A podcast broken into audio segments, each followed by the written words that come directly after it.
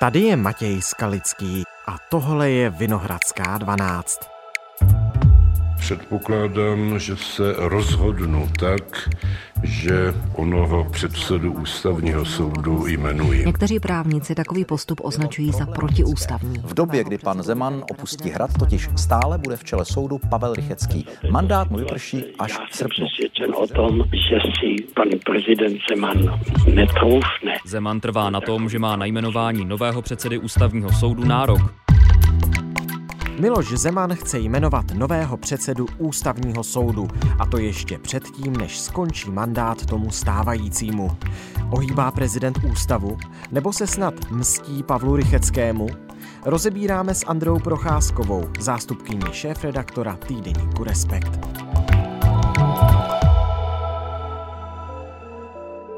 Dnes je čtvrtek, 22. prosince. Ahoj Andro, vítej ve Vinohradské 12. Ahoj Matěj, díky za pozvání. Česko už pár týdnů řeší, a je to poměrně velká věc, zda by prezident Miloš Zeman mohl ještě před koncem svého mandátu jmenovat nového předsedu ústavního soudu. A to v momentě, kdy ve funkci bude ještě stále ten stávající, totiž Pavel Rychecký. V neděli Zeman oznámil, že čeká na výsledek právní analýzy a teprve potom se rozhodne, jestli k jmenování toho nového předsedy přistoupí a nebo ne.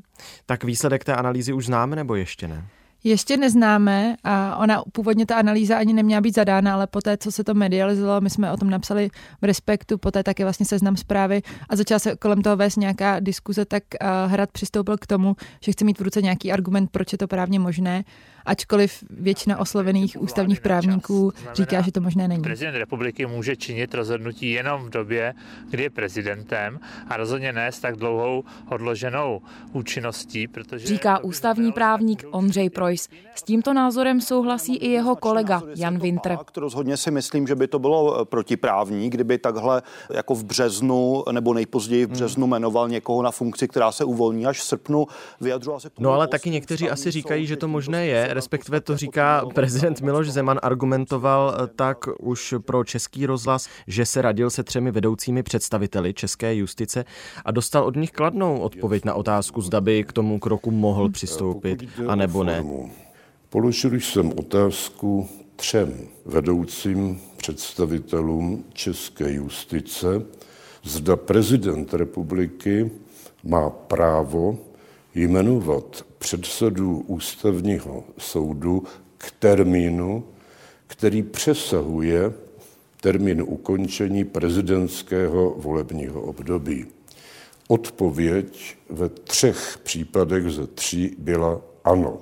Přesto si ještě nechám Tak eh, jak tu situaci číst? Pokud se novináři ptají, některých lidí ty říkají ne, ne, ne a Zeman se ptám asi jiných a ti říkají ano, můžete to učinit? Já jsem zvědavá na ta konečná jména, které prezident Miloš Zeman oslovil, protože do určité míry si myslím, že tady není spor o výklad ústavy. Je jasné, že a logicky, ačkoliv nemusíte být odborníkem na ústavu, tak je jasné, že když máte pět let omezený mandát, tak nemůžete jmenovat někoho s půlročním odkladem, protože kdyby se dotáhli až do absurdní situace, tak můžete jmenovat za deset let někoho jiného, protože to vlastně už můžete, protože teď jste prezident, ale má, dáte tomu odloženou účinnost. Takže ten spor není o ústavě. Část těch ústavních právníků, kteří možná hrad oslovil, tak bude říkat, že si přečetla jedno ustanovení v ústavě a podle toho to je možné, protože tam nikde není zakázáno, ale to je nějaké textualistické vyložení si a interpretace ústavy, která podle mě na právnických fakultách se dneska neučí a nedává smysl, protože ústavu je potřeba chápat jako celek Hmm. a ten systém stojí na několika principech, jako je právě třeba princip vlády na čas, že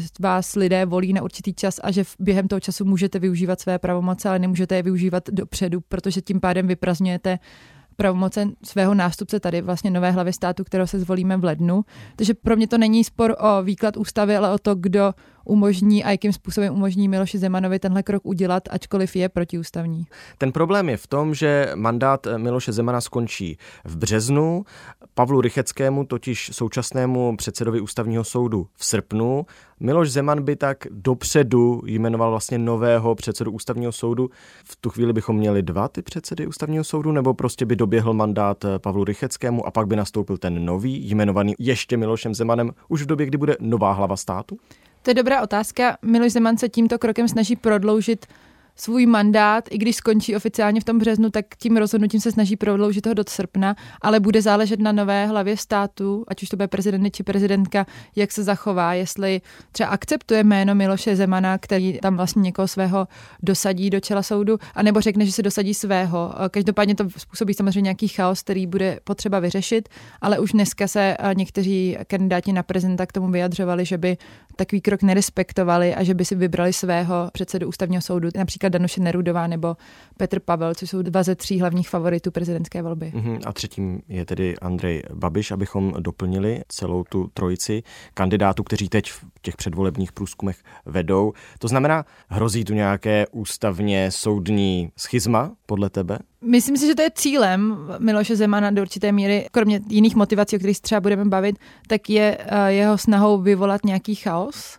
a z toho chaosu pak je otázkou, co vzejde. A může z toho klidně vzejít nějaká ústavní krize, kdy se tady bude půl roku řešit, kdo je předseda hmm. ústavního soudu a kdo není a jak se zachová jeho nástupce. A zmiňoval si Andreje Babiše a to si myslím, že je důležité říct, že on se k té otázce nevyjádřil. Do určité míry to je možná strategické z jeho pohledu, protože Miloš Zeman řekl, že ho bude volit v prezidentské volbě, tak se třeba bojí, že by ztratil jeho podporu, ale nechtěl to komentovat na žádné zaslané otázky, ani vlastně, když mu byla položena ta otázka v rozhovorech. Když si říkala, že podle tebe nejde o spor o ústavu, tak v ústavě to je jak psané? Tam není žádná lhuta, to není nějak pevně ukotvené, co by prezident mohl a nemohl? V ústavě je napsáno, že prezident jmenuje předsedu ústavního soudu a to je to jedno ustanovení, o které se ten výklad opírá. To je všechno. To je všechno, ale když chceme ten ústavní systém jako celek, tak prezident je volen na určitou dobu, tedy pěti let, a může jmenovat předsedu ve chvíli, kdy se uvolní funkce předsedy ústavního soudu, takže nedává smysl jmenovat někoho půl roku dopředu. Typicky to probíhá tak, že se jmenuje předseda ústavního soudu pár dní předtím, než skončí ten mandát eh, současnému předsedovi ústavního soudu, anebo klidně až poté, co ta funkce uvolní, ale smysl tohohle ustanovení je, že se tím má vyplnit ta funkce, která je prázdná a ta momentálně není.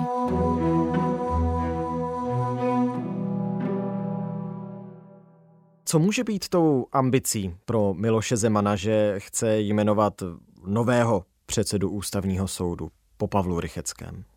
Na začátek je dobré říct, že my to vlastně nevíme, protože Pražský hrad s námi nekomunikuje, neodpověděl na žádné otázky a ta motivace nebyla ani v těch rozhovorech, který Miloš Zeman dával například uh, radiožurnálu. Ale když budeme spekulovat, tak tam může být taky dvě až tři roviny určitých motivací Miloše Zemana. První bude ta osobní, kdy zaprvé Miloš Zeman nemá dobré vztahy s Pavlem Rycheckým už nějakou dobu. Oni si byli velmi blízcí, protože on byl součástí eh, jeho vlád. Poté vlastně, když se stal předsedou ústavního soudu, tak eh, začátku Miloš Zeman se s ním radil, kdo má být na tom mm-hmm. soudu. Ale v nějaký moment se ty vztahy zpřetrhaly. Pavel Rychecký přestal dostávat pozvánku na 28. října na oslavy a bylo to mimo jiné tím, že Pavel Rychecký řekl, že původní jeho plán odejít dřív z toho předsednického postu si rozmyslel, protože Miloš Zeman odmítl jmenovat nebo nechce jmenovat někoho, koho on vybral na předsedu ústavního soudu a to byl Josef Baxa, bývalý předseda nejvyššího správního soudu. Prezident Miloš Zeman odmítl, že by ovlivňoval rozhodování soudců. Reagoval tak na tvrzení bývalého předsedy nejvyšší správní instance Josefa Baxy. No a myslím si, že určitá zatrpklost doktora Baxy spočívá právě v tom, že jsem nevyhověl jeho přání. Možná, že bych o těch věcech mlčel do konce života, ale řekl jsem opravdu to, co jsem zažil a myslím si, že za každou věc. A tam si myslím, že byla ta hlavní rozepře mezi Milošem Zemanem a Pavlem Rycheckým a pak už se to jenom vyhrocovalo tím, že Pavel Rychecký jako předseda ústavního soudu by sice měl být poměrně zdrženlivý v komentování veřejného dění, ale co se týče Miloše Zemana, tak to úplně neplatí. Kritizoval ho za jeho nerespektování některých ústavních zvyklostí či překračování nějakých ústavních pravidel a také třeba po, té, po teroristickém útoku na muniční sklad ve Vrběticích, tak říkal, že ty jeho výroky, kdy on říkal, že několik vyšetřovacích verzí a podobně poškozují zájmy České republiky. Motivy takovýchto spochybňování přinejmenším poškozují zájmy České republiky v rámci našeho evropského společenství, ať už to je Evropská unie, Severoatlantická aliance, prostě škodí nám to. To už si myslím, že byla nějaká fáze toho, kdy Miloš Zeman a Pavel Rychecký k sobě už nemají žádný vztah. Pavel Rychecký říká, že spolu už velmi dlouho nemluvili. Pro Miloše Zemana to může být nějaká snaha hodit do odkazu Pavla Rycheckého, nějakou bombu na závěr a říct, tak ty si tady budoval deset let tenhle svůj ústavní soud, který je jednou z nejdůvěryhodnějších institucí v Česku a já ti tady jmenuju někoho, s kým ty nesouhlasíš a vlastně si myslíš, že nemá být předseda ústavního soudu. Takže to může být osobním stá Pavlu Rycheckému. Určitě si myslím, že tam nějakou roli může hrát. A druhá věc je nějaké mocenské motivace, ať už Miloše Zemana nebo jeho okolí, protože hradní kancléř Vladislav Minář eh, je známý tím, že se snažil zasahovat do rozhodování nejvyšších soudů, včetně toho ústavního, kdy vlastně ústavní soud měl na stole několik případů, které se týkaly Pražského hradu a hradní kancléř obcházel ústavní soudce, kteří tyto případy rozhodovali a ptal se, jak by měli rozhodnout. Kancléř při kontaktu se soudci jedná z mého pověření tedy jménem prezidenta republiky. Prezidentský kancléř Vratislav Minář ve věci volebního zákona kontaktoval telefonicky přímo jednoho z ústavních soudců. Ten následně A to trochu souvisí s tím, že předseda ústavního soudu nemá úplně nedůležitou roli, protože on nastavuje takzvaný rozvrh práce, podle kterého připadne určitým soudcům určitý případy, takže kdyby jsme měli hodně spekulovat, tak je možné, že eh, nějaký budoucí předseda ústavního soudu může chtít, aby nějakému ústavnímu soudci napadali případy, které se týkají okolí Miloše Zemana, mm-hmm, které mm-hmm. samozřejmě čelí několika podezření a možná poté, až skončí Miloš Zeman na Pražském hradě, se některé kauzy znova budou otvírat a bude se spousta věcí analyzovat.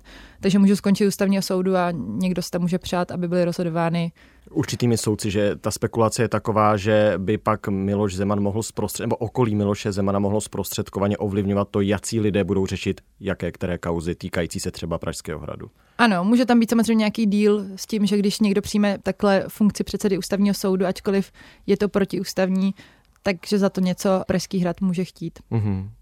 No, kdyby Miloš Zeman opravdu jmenoval před koncem svého mandátu nového předsedu ústavního soudu, může to mít i takové následky, že by to třeba destabilizovalo českou justici? To je názor ústavního právníka Jaroslava Benáka, který vyslovil pro agenturu ČTK. To souvisí s tím, co jsem se snažila naznačit, že předseda ústavního soudu je poměrně důležitá role, ačkoliv se to třeba zvenku nemusí zdát. Jedno je jeho působení dejme tomu navenek, on má být nějakým reprezentantem a symbolem ústavního soudu a to, k čemu se vyjadřuje nebo k čemu se nevyjadřuje, je poměrně důležité. Předseda Pavel Rychecký otvíral některá důležitá témata a snažil se komunikovat rozhodnutí, aby byla srozumitelná a širší veřejnosti, ale pak je tam ta role dovnitř, která je mnohem důležitější, protože předseda ústavního soudu může, jak už jsem říkala, určovat rozvrh práce. Dneska to funguje tak, že je nastaven elektronický systém, kdy vlastně předseda Pavel Rychecký nemá vliv na to, komu ta kauza napadne, je to hozeno prostě do toho systému a ten to někomu přiřadí, ale je to nastavený jeho rozhodnutím, takže mm-hmm. nový předseda ústavního soudu si to může nastavit podle sebe a tam si myslím, že se dá hodně kreativně přemýšlet nad tím, jak se to dá zneužívat. Druhá jako důležitá pravomoc a předsedy ústavního soudu je to, že on může zahájit kárné řízení s jakýmkoliv soudcem ústavního soudu a to známe z Polska, že to je jeden ze způsobů, jak se zbavovat nepohodlných soudců nebo těch, kteří vás kritizují. A pak je tam spousta ještě takových jako vnitřních věcí, které jsou důležité na to, že předseda ústavního soudu a místo předseda, kterého on si vybírá, tak třeba má kontrolu nad rozpočtem, takže to, kolik kdo dostane jakých odměn, to, kolik kdo bude moc mít lidí zaplacených to rozpočtu ústavního soudu, to je všechno, na co má předseda ústavního soudu vliv a může velmi zkomplikovat tu atmosféru na ústavním soudu a zapříčinit to, že ten ústavní soud tady má být pro lidi, má rozhodovat případy které mu přijdou, ale místo toho může řešit sám sebe a nějakou svoji vnitřní krizi a ústavní soud České republiky natolik důležité, že, že on je tou poslední kontrolou těch kroků, které my můžeme považovat za zneužití nějaké moci třeba z politických pater. A to si myslím, že nakonec té destabilizaci ústavního systému může vést.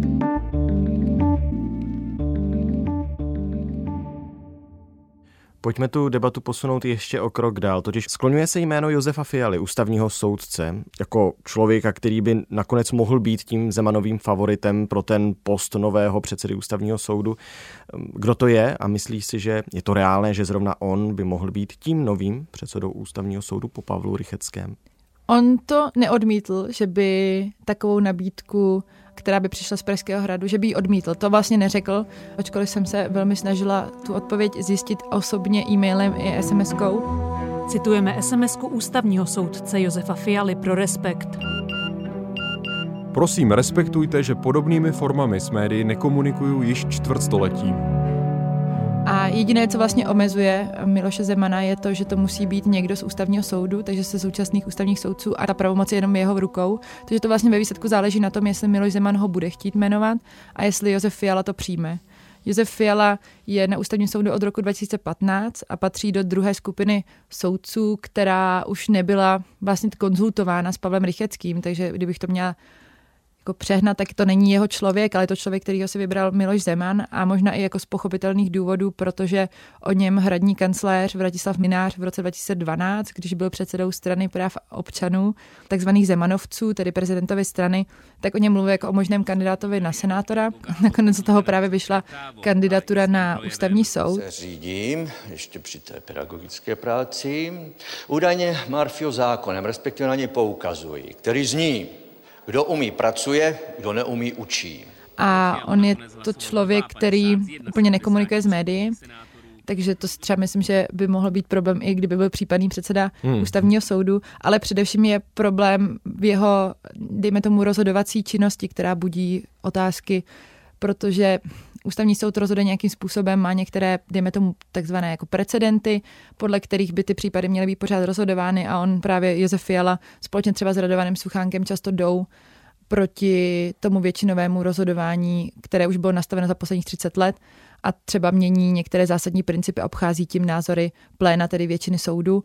Takže to si také myslím, že by nemuselo úplně způsobit dobrou atmosféru na ústavním soudu. To znamená, že by byl předsedou nevyspytatelným. To si myslím, že určitě platí, protože ta jeho argumentace, když on se odlišuje od dlouhodobé judikatury ústavního soudu, není úplně extrémně propracován na to, aby se mohl odlišit. A zároveň je důležité zmínit, že on by byl v čele ústavního soudu pouze dva a půl roku, protože mu vyprší desetiletý mandát, ale, ale dva a půl roku, těchto dva a půl roku bude velmi důležitých, protože během nich se obmění 14 soudců z 15 na ústavním soudu a on jako předseda ústavního soudu nemá na to oficiálně vliv, ale neformální vliv by na to teda určitě rozhodně mít mohl. A pokud Josef Fiala to nepotvrdil, nevyvrátil, nemluví s médií, tak ostatní členové ústavního soudu se už k tomu nějak vyjádřili? Jaká atmosféra teď na ústavním soudu panuje? My jsme oslovili ústavní soudce, všech 14, protože momentálně není dojmenovaný poslední soudce za odešlou Kateřinu Šimáčkovou a pět z nich se postavilo proti tomu, že to prezident Miloš Zeman může udělat. Což je poměrně bezprecedentní, protože ústavní soudce z povahy své profese se k veřejným věcem nevyjadřují, takže to, že oni se vyjádřili, tak asi také vnímají nějaké potenciální nebezpečí pro tu instituci. Zbytek to nekomentoval, ale nikdo z nich vlastně neřekl, že to je v pořádku. A všichni tak apelovali na to, že by to nikdo z těch ústavních soudců neměl přijmout, protože to trochu vypovídá o tom, jak ten člověk, který by to přijal, chápe ústavu, tedy respektive nechápe. Citujeme z Twitteru ústavního soudce Josefa Baxy. Touží-li někdo po vysoké ústavní funkci tak silně, že je ochoten podílet se na sprznění ústavy a přijmout s půlročním předstihem nominaci na obsazené místo, ukazuje nejen chtivost, ctibažnost a nestoudnost, ale hlavně selhání v roli, v ní se nachází, totiž být strážcem ústavy. A být předsedou ústavního soudu díky tomu, že jste porušil ústavu tím, že jste se dostal do funkce protiústavně s odloženou účinností, úplně nebudí nějaký povědomí, že velmi rozumíte ústavnímu právu.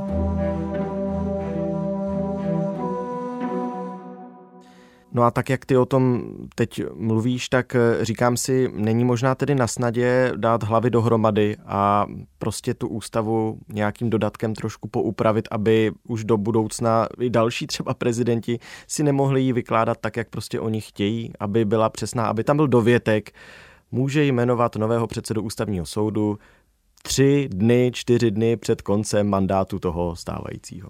Moje odpověď bude mít dvě úrovně, protože já si na jednu stranu myslím, že je čas změnit ústavu, co se týče vztahu k přímo volenému prezidentovi, ale spíš proto, že tehdy ta přímá volba byla zavedena na poslední chvíli, nebyla úplně promyšlená, co se týče celého toho politického systému, takže třeba dneska jeden z hlavních nástrojů, který má prezidenta držet v nějakých mantinelech, když se nám vymkne z rukou, tak je ústavní žaloba. A tu před přímou volbou bylo možné podat se souhlasem pouze Senátu k ústavnímu soudu. A to už je nějaká jako nějaký zdržený prst, který nad tím prezidentem vždycky vysel, protože on je jinak neodpovědný trestně, přestupkama, vlastně vůbec není odpovědný až na to, že má dodržovat ústavu. Ale ta po přímé volbě byla změněna na to, že je potřeba souhlas obou komor a čistě z toho, jak politický proces funguje, tak je to těžké najít stejnou většinu v obou komorách, protože třeba poslanecká sněmovna je hodně závislá na prezidentovi, protože z ní vzniká vláda, takže koho on jmenuje ministrem nebo premiérem se odvíjí od toho mimo jiné, jaký má vztahy s prezidentem.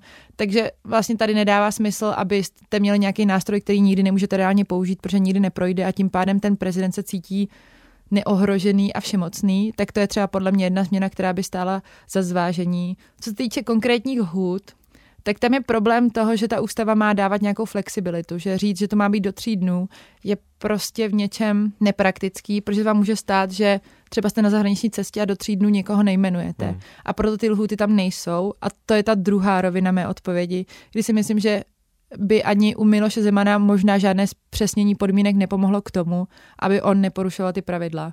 Takže ano, ústava by se měla změnit v tom, aby lépe bránila nějakým excesům, ale pokud ji nebudou chtít ty aktéři, kteří mají vlastně chránit a kteří slibují, že ji budou respektovat, dodržovat a vykládat ji správně, tak si myslím, že jakékoliv zpřesnění ústavy ničemu nepomůže. Mhm. Abych to schrnul, měnit ústavu ano, systémově, ne kvůli Miloši Zemanovi. Přesně tak. Samozřejmě ono to nelze odhlédnout od Miloše Zemana a jeho desetiletého působení, ale nejde o to, že vy máte koukat na tu ústavu, co kdyby byl znova Miloš Zeman prezidentem, ale máte si říct, že možná nějaké nastavení, kdy ta ústava předpokládala, že aktéři budou spíše ji dodržovat, nebylo tak správné, pokud se bavíme o tom, že ji změníte a budeme volit prezidenta přímo, který bude mít pocit, že má mnohem větší legitimitu kvůli tomu, že ho volí miliony a miliony lidí ale naopak říci, dobře, my máme tenhle systém, kde jsou ty excesy, když tam bude sedět někdo, kdo je jako Miloš Zeman, protože občas někoho takového zvolí Česká republika, tak nastavit ten systém a ty pravidla tak, aby k tomu zneužití mohlo dojít jen v minimálních případech. Tak moc díky, že jsi nám to vysvětlila. Děkuji za pozvání.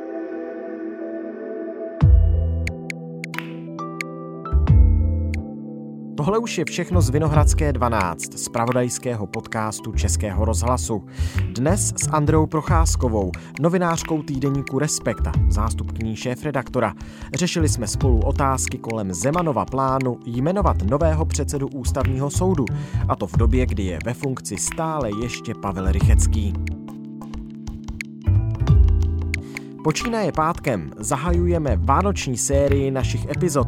Přichystali jsme si pro vás několik načtených článků od skvělých novinářů ze zahraničí i pár zajímavých rozhovorů.